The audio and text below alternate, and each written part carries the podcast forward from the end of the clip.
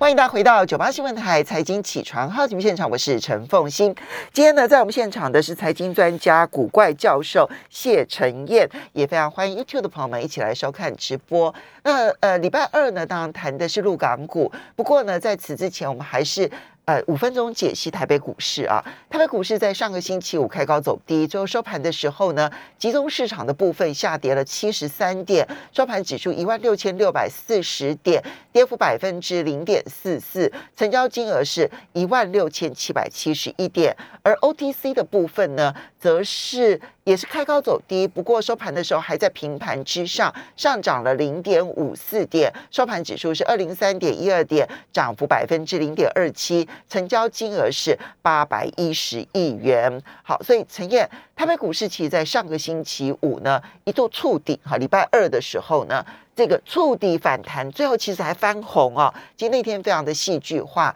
可是礼拜三又下跌，礼拜四大涨，就礼拜五又下跌。怎么看待台北股市？到底底部这边稳了没有？好，当然从整个呃形态的一个。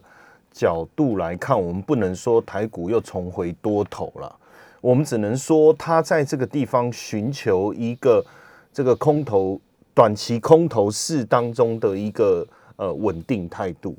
那因为呃，刚才凤姐你讲这十月五号这一天，就是上个星期二，嗯，最低点一六一六二，呃，这个位置其实很有趣，因为它跌破了。八月八月二十号的低点哈，八月二十号低点是一六二四八，然后又靠近了年线的一万六，所以它满足了两种人的这种这对对台股的一种啊安全感。一个就是说啊不能破前面低点，那破了以后它有回来。那另外一群人是觉得年线是支撑点，那所以它也靠近年线，所以两派人都得到了安抚，所以就会觉得。那一天的下影线刚好就证明了底部已经到了，而且底部是有支撑的。对，那比如说像我觉得一六二四八撑不住，我觉得应该是一万六的。哎，它也让我有台阶下哈，因为它确实有靠近年线。那在这个当中，呃，当然更重要的观察是两个资金，一个是呃，因为外资的部分，我觉得都不是我们。这一路以来，今年来讲，每次下跌的时候，我们必须去关注的点，为什么？因为基本上今年以来，外资反正小跌小卖，大跌大卖，哈，那涨它也在卖，它似乎呃没有停止卖出的一天。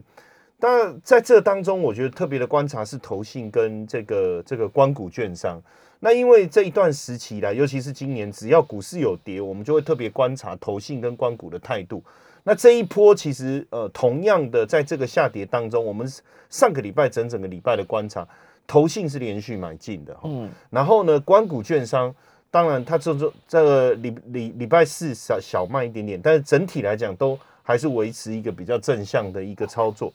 所以基本上来讲，我我我觉得接下来台股第四季，你说要进入一个呃很好的一个多头格局，其实不容易，但是至少我觉得在这边止跌。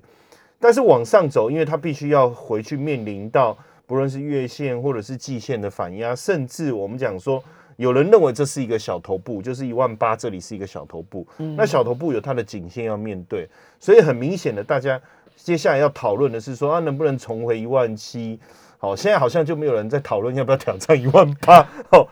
对，这能不能重回一万七？那当然，重回一万七以后，可能大家才会再重新去讨论。能不能再涨回万八？就一步一步来了哈。所以，我我觉得现在比较像是说，呃，跌呃，这个跌倒以后，然后呃，有一点受伤，所以我们需要复健。哦，但是很快能够像过去一样健步如飞，我觉得还需要一点点时间。这样听起来，它是要用盘整的方式，以时间来换取可能有机会再往上挑战的机会。对，但是盘整，我们我们也会分两个嘛，一个是盘跌，一个是盘涨。嗯，哦，那以目前来看，我觉得。第一个从过去的呃角度来看，包括台股第四季到第一季是上涨的几率是比较高的。那今年我们整体呃基本面各方面还不错，当然我们有面临到一些我们要去思考的压力，包括物价上涨的压力、原物料进口的这个价格上涨的压力，这个是我们要面对。但至少我觉得从基本面来思考，它还是比较能够去支持今年、明年整体来讲。呃，各个企业的这个获利成长的情况，而且以目前来看，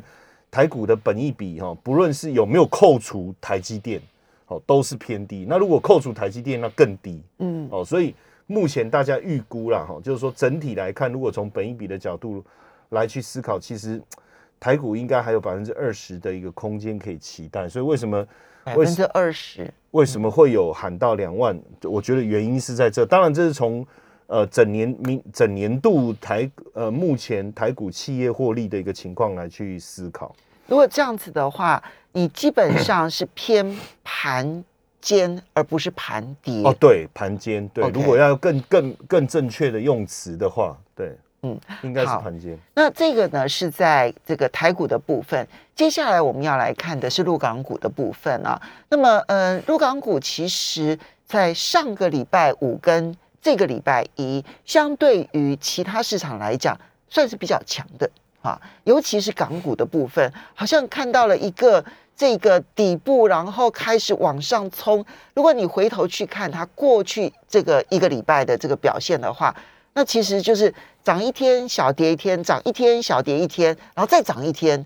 大涨一天，那怎么来看待？基本上，因为呃这一波的重灾区其实不是 A 股，这一波的重灾区是港股跟国企股，对，所以变成是说市场的恐慌的一个氛围到底有没有呃顺利的一个消弭？我觉得港股跟国企股的观察变得非常的重要哦，尤其是在呃十一长假过后，因为十一长假期间。呃你可能这个南下南向的资金，就是从大陆内部的资金，哦它要流过来，这个部分会暂时中断。那所以，如果十一长假过后，这个南向的资金它还是能够呃持续的愿意投入到这个香港或是国企指数的话，那也代表这个下跌的一个氛恐恐慌的氛围应该是慢慢消弭。所以昨天。呃，像国际指数是涨了二点五五帕嘛，哦，刚才凤仪姐在新闻的时候也有特别提到，然后恒生指数涨了一点九六，当然你说涨幅强，这已经这是第一个，这是第一个重点。第二第二个重点是什么？哦，呃，第二个重点是整个呃股价的一个形态，因为七月底跟呃，我们先讲国际指数，因为我觉得国际指数在这一次非常，因为它是重的重灾区的重重中之重啊，哦就是呃七月底也好，八月中过后的下跌的两个低点，其实大概都撑在八七六零附近。嗯，那当时我们也一直在观察这个低点会不会破，因为一旦破了，代表这个格局整个是破坏掉。但我们往往往往呃在股市最悲观的时候，它很容易出现一个我们所谓的破底翻。那这个破底翻代表破了以后，整个市场的一个失望的一个卖压却没有呃，它破底了，可是却有一股很强大的力量把它拉回这个位阶之上哦。那最近这个呃国际指数出现的就是这个现象，就它跌破了这个八七六零，算是这个前面两个低点的一个支撑区，但是很快的它就翻转，而且上来出现强劲的一个上扬，连这个呃恒生指数也是这样。其实如果去去观察过去啊，整个呃 A 入股的一个情况，A 股的情况来讲哈，因为这一波我们从高低差来看，其实跌幅大概三成啊，嗯，哦，已经三成。那这个过去二十年来讲，其实差不多，这这种幅度算是一个平均值，就是如果有高低落差，它一年的高低差可以差到这么多。，对对对，呃，过去二十年来，如果有出现这么大的，所以应该是讲说，现阶段的这个幅度，应该是已经符合呃一般可以满足的这个修正修正的空间了哈。那当然，因为现阶段来讲，我我觉得有个比较重要的观察点哦，其实过去几年我们在观察，比如说市场股市为什么涨不起来，然后我们会觉得说，哎，可是有企业的基本面啊，估值很低啊。那如果现在来看，那个估值低的这件事就更漂亮了哈。嗯那所以最近我也在看媒体有一些讨论了，说为什么呃大家呃跌的这样子，大家还是好像不放弃看好呃香港或者是中国大陆这一块投资的市场。尤其《纽约时报》在检讨很多的美资、对，美国的资金啊。好，嗯那这里面我讲一个很简单的基本观念哈，当然我讲一个是比较诙谐的，一个是正确的哈。诙谐的讲法是说啊，大家大家都有投，嗯那那那我看坏，那如果我就是就是我我也我也真的看坏，我就不投，它就一直跌，对不对？那那大家都有投，反正跌大家都跌啊，有什么关系呢？就从众不犯错了。对，那如果万一我跟着大家一起的话呢，就算跌了，我也没有犯错。我也没犯错，我是说，你看别人也是这样啊，那万一涨了呢？那只有我一个人看错，那就完蛋了。我一定被开除。嗯好，这个是第一个，我觉得这是一个比较诙谐的原因。另外一个哈，我我我觉得就是我我刚才在讲，就是说大家其实还是看好的原因，当然除了估值低之外，哈，估值低之外，其实现阶段市场出现一个比较呃重要的一个观察，就是过去我们在讲说企业成长啊，估值低，可是股市怎么样就是不会涨。原因很简单，因为资金往两个地方流，一个是房地产，因为房地产的获利这么好，我去投资股票市场干嘛？而且股不止房价会涨，房子还在那还看得到，哦这是这是第一个原因。对第二个原因，其实我们现在才知道，原来因为最近不是讲那个那个恒恒呃恒恒大。大那个经济学家三，条红线，对嗯。那个经济学家说，哦，他说他的年年年薪是不是？对很嗯。可怕嘛，嗯。哦，结果他结果实际上他说他到目前为止只只有一年拿领到全薪，所以工作这段时间他总共领了两千五百万人民币哈，嗯。那还是很惊人，对不对？可是他说，因为他是高阶主管，他必须要买理财产品，所以他总共买了三千五百万，所以他说他自己又贴了一千万，所以他说他根本没有赚到钱。所以我刚才讲的是说，除了房地产市场吸引了大量的资金之外，还有一个是理财产品，嗯，而这个理财产品又大部分是跟房房地产地产有关的，地产公司这些房企所绑在一起的高收益的这个理财产品哦，十趴、十二趴。那在这样的情况下，股市当然不会吸引市场的资金。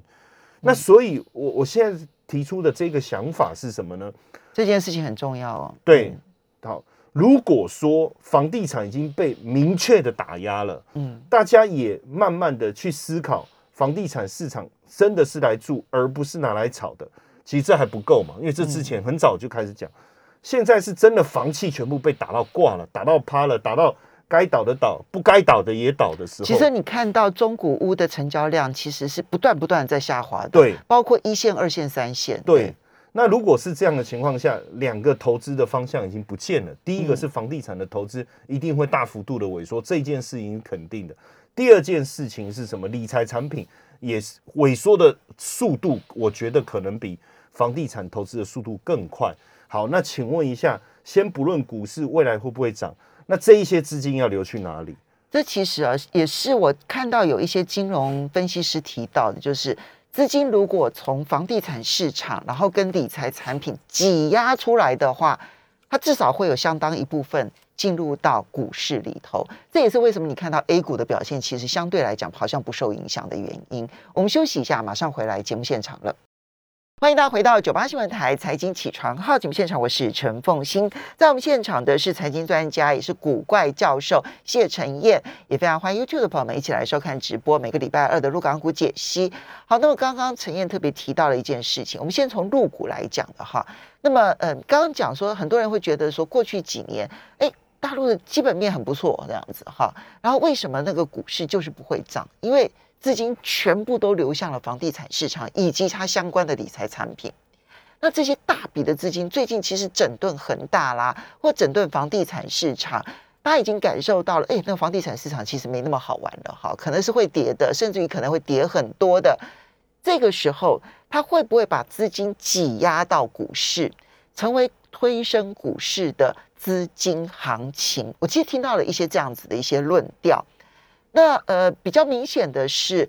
入股的 A 股市场哈，入股的入股的市场呢，它在不管是恒大风暴或者是这一个能耗双控的限电事件当中，其实它的跌幅都相对比较轻啊，它好像不受不太受影响。其实它今没有跌破今年的低点哦，没有哦，它不但没有跌破今年的低点，其实它还算是在今年的高档在在往上冲的一个阶段，所以那个资金可能挤压到股市，你同意吗？那可不可以持续的怎么观察？我觉得基本上哦，呃，因为我们在看这个呃 A 股跟港股的时候，我们一定要分成两个不同的角度去思考啦。A 股的部分，当然最主要还是来自于内部的资金，大陆本土内部的资金。当然有一些透过香港北上的资个这个资金，但是它对 A 股本身的影响，其实比例还是低的。你如果以外资来讲，可能不到百分之五，跟台股的这种结构性其实相相对来讲是差很多的。那所以如果说 A 股整体表现来讲，并没有受到这些政策面的一个影响，代表整个大陆内部的资金，你要说它向心力什么，我我我觉得这倒不是，而是说确实资金是没有地方可以去的，不论是大量的这些。公募基金哦，或者是说呃私募的这些对这些他们所谓的私募基金，这些资金其实都不能往外流。那过去他唯一的对手是谁？就是我刚才讲的理财产品。但是现在这些理财产品，大家发现根本就是根本也就是一场梦啊！因为随着你这些房地产企业的倒闭。哦，或是债息付不出来，那你你你所谓的保证收益百分之十、百分之十二这些数字，也不过真的就是数字的时候，大家确实会开始把钱再重重新流回这些公募基金或者是私募基金。那那对整个 A 股市场来讲，绝对是有利的。嗯，我们先不用去讨论说整体市场怎么涨，而是在这当中，所有的资金进来，它开始会去寻找对他们有利的这些股票。哦，不论是价值型的投资啦，或者是对于产业趋势的角度来看，所以最近我发现这个呃酒类的股票又开始涨回来了。对，一些大型股看起来表现的又比中小型要来的更强了。对，为什么？因为这个酒类的这些大这些股票，就是过去不论是他们的公募或私募来讲，最喜欢谈的价值投资，最喜欢谈价。他们只要谈价值投资，一定拿贵州茅台出来跟可口可乐比喻哦，这样子。就就是这样的一个观念哦，那这样这样的一个做法，当然就让它的股市就稳定，这是其一的原因。所以香港股市最大的不同，变成你你看的是你要去思考外资的态度。所以香港股市它跟打房，然后资金能不能流到股市是没有那么直接的关系，没有那么直接的关系。所以反而看的是外资的态度。嗯，当然还有另外一个部分，就是我们在讲南向，对，就它内部的资金愿不愿意去投资香港市场，对。那也确实，最近我们看到，就是说，呃，南向的资金又开始回流到香港股市。就是我我觉得这倒不是说是不是香港的这个呃这些个股的问题解决。我觉得这里面有两个观察，第一个是说，就像我刚才讲的，资金没地方去。嗯那有的人他喜欢买 A 股，有的人喜欢买港股，这个部分我觉得这样的一个状态已经开始浮现了。嗯，第二个是现在因为港股其实跟 A 股如果同一家公司的话，现在看起来普遍还是属于折价的状态。对，那当然用一个比较理性的角度，哎，那如果反正我们可以透过沪港通的方式去买港股，那为什么我不去买？这第一个，第二个部分是最近市场一直在讲芒格他。旗下的这个这个呃，查理芒查理蒙格就是巴菲特巴菲的好朋友，对，合也是合伙人。然后他买了这个抄底这个阿里巴巴，所以也让阿里巴巴突然之间就是狂狂涨哦。当然，这不代表就是说整个公司呃已经风暴已经过了，然后它可以它就可以没事了。可是问题是，确实就一个企业呃的经营的角度去看，它并不是一个亏损的公司，而是一个受到政策。影响而出现了政策面这个这个这个冲击的公司，那股价也回我我看，不论是阿里巴巴也好，还是腾讯啊，都回到去年三月的起涨点，嗯，都被打回去了。那我想人家都已经都已经回到位置做好了，对不对？那也不再乱跑乱闹了。当然，对它的打压，我相信至少这个边会会松一点。好，所以这边我一定要请教一下，因为这里面港股的部分复杂的部分是，它不但是有大陆的资金，好，就是我们南下的资金有大陆的资金，它其实也有外资，它其实在这里角力的。对，那对，可能我们现在看到南下的资金是确实。已经开始又重新回到了港股，所以这也是港股为什么过去这两天大涨的原因。但外资的动态呢？外资的动态能够让香港觉得安心吗？港股其实目前，呃，我觉得主要的资金的实力应该都还是来自于内大陆内资啦。因为目前看到南下的资金确实不不断的在回流。那我我因为我也我我跟这个这个查理芒格聊了一下，其实。有很多细节，我们也不确定到底讯息的传递到底呃真实性是有多少。但是我呃我我是在梦里面跟他聊的，但我我的重点是什么？刚刚是冷笑话，大家听得出来，大家不要认真听。对，好。但是接下来现在开始认真了。我我觉得重点在哪里？重点就是说，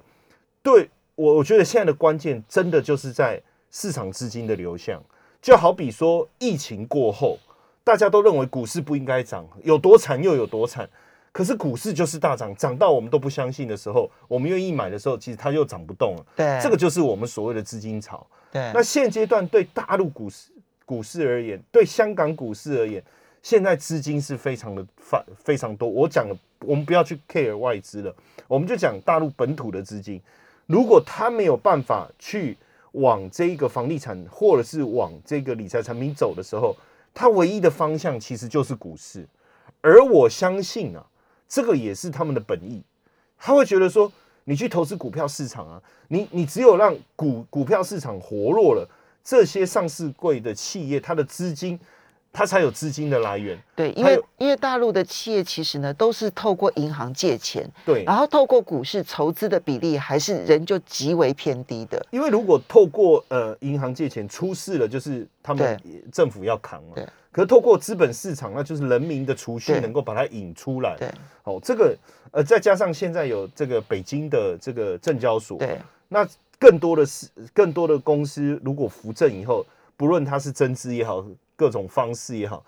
他们筹资的管道哦，自然就更更活络了哈。那我觉得这个是背后一个非常重要的一个因素，当然就会变成是说，呃，前面是体质好的会先涨。哦，不论是大的小的啦，我觉得体质好的会先涨，因为这种，因因为现在股市一开始这种，按照我呃我我了解，他们大陆在筹资，就是在 roll show 的过程，他们会先讲这个这个呃所谓的价值投资，哦，所以体，但是他们不分大小股，都讲价值投资，所以体质好的，我觉得会先动，不论是 A 股，不论是香港的，但是如果以 ETF 来讲的话，你有顺序了吗？其实我我我觉得我我我可能会给出一个大家不是很开心的答案，就是都 OK。为什么？我对对，风姐，我一定要解释一下，因为我刚才有讲到一个重点，就是说接下来我觉得最困，就是说对我们来做 ETF 的人来讲会有点不公平，因为呢 ETF 里面本来就包含比较多股票嘛，哈，但是现在对这些呃公募的基金或私募，他们叫公募基金呢，就我们的投信。他们的操作，他会去特别针对真的一些你本益比低，然后产业地位各方面来讲是有前景的公司来去卡位。那这样的一个趋势，确实接下来我们可能会看到的，反而是基金的表现比 ETF 还好的这个事实。这个我，这个我我其实过去这一年是这样哎。对对，所以我我说这个答案讲出来，大家可能会觉得啊，很不很有有点不太舒服。可是。没有办法，接下来会是这样哦，会会会是这样的一个情况。那所以你没有办法，没有办法特别说啊，大的会比较好，或小的会比较好，或者是 A 股的会比较好，还是港股的会比较好？所以它可能会优先还是以专家能够挑选投资的。那些基金可能会比较好，对，因为现阶段的一个状态会是这样。好的，时间的关系，我们要非常谢谢古怪教授谢承彦呢带来的入港股解析，提供给大家做参考，然后呢作为你投资的一些参考依据了。好，谢谢。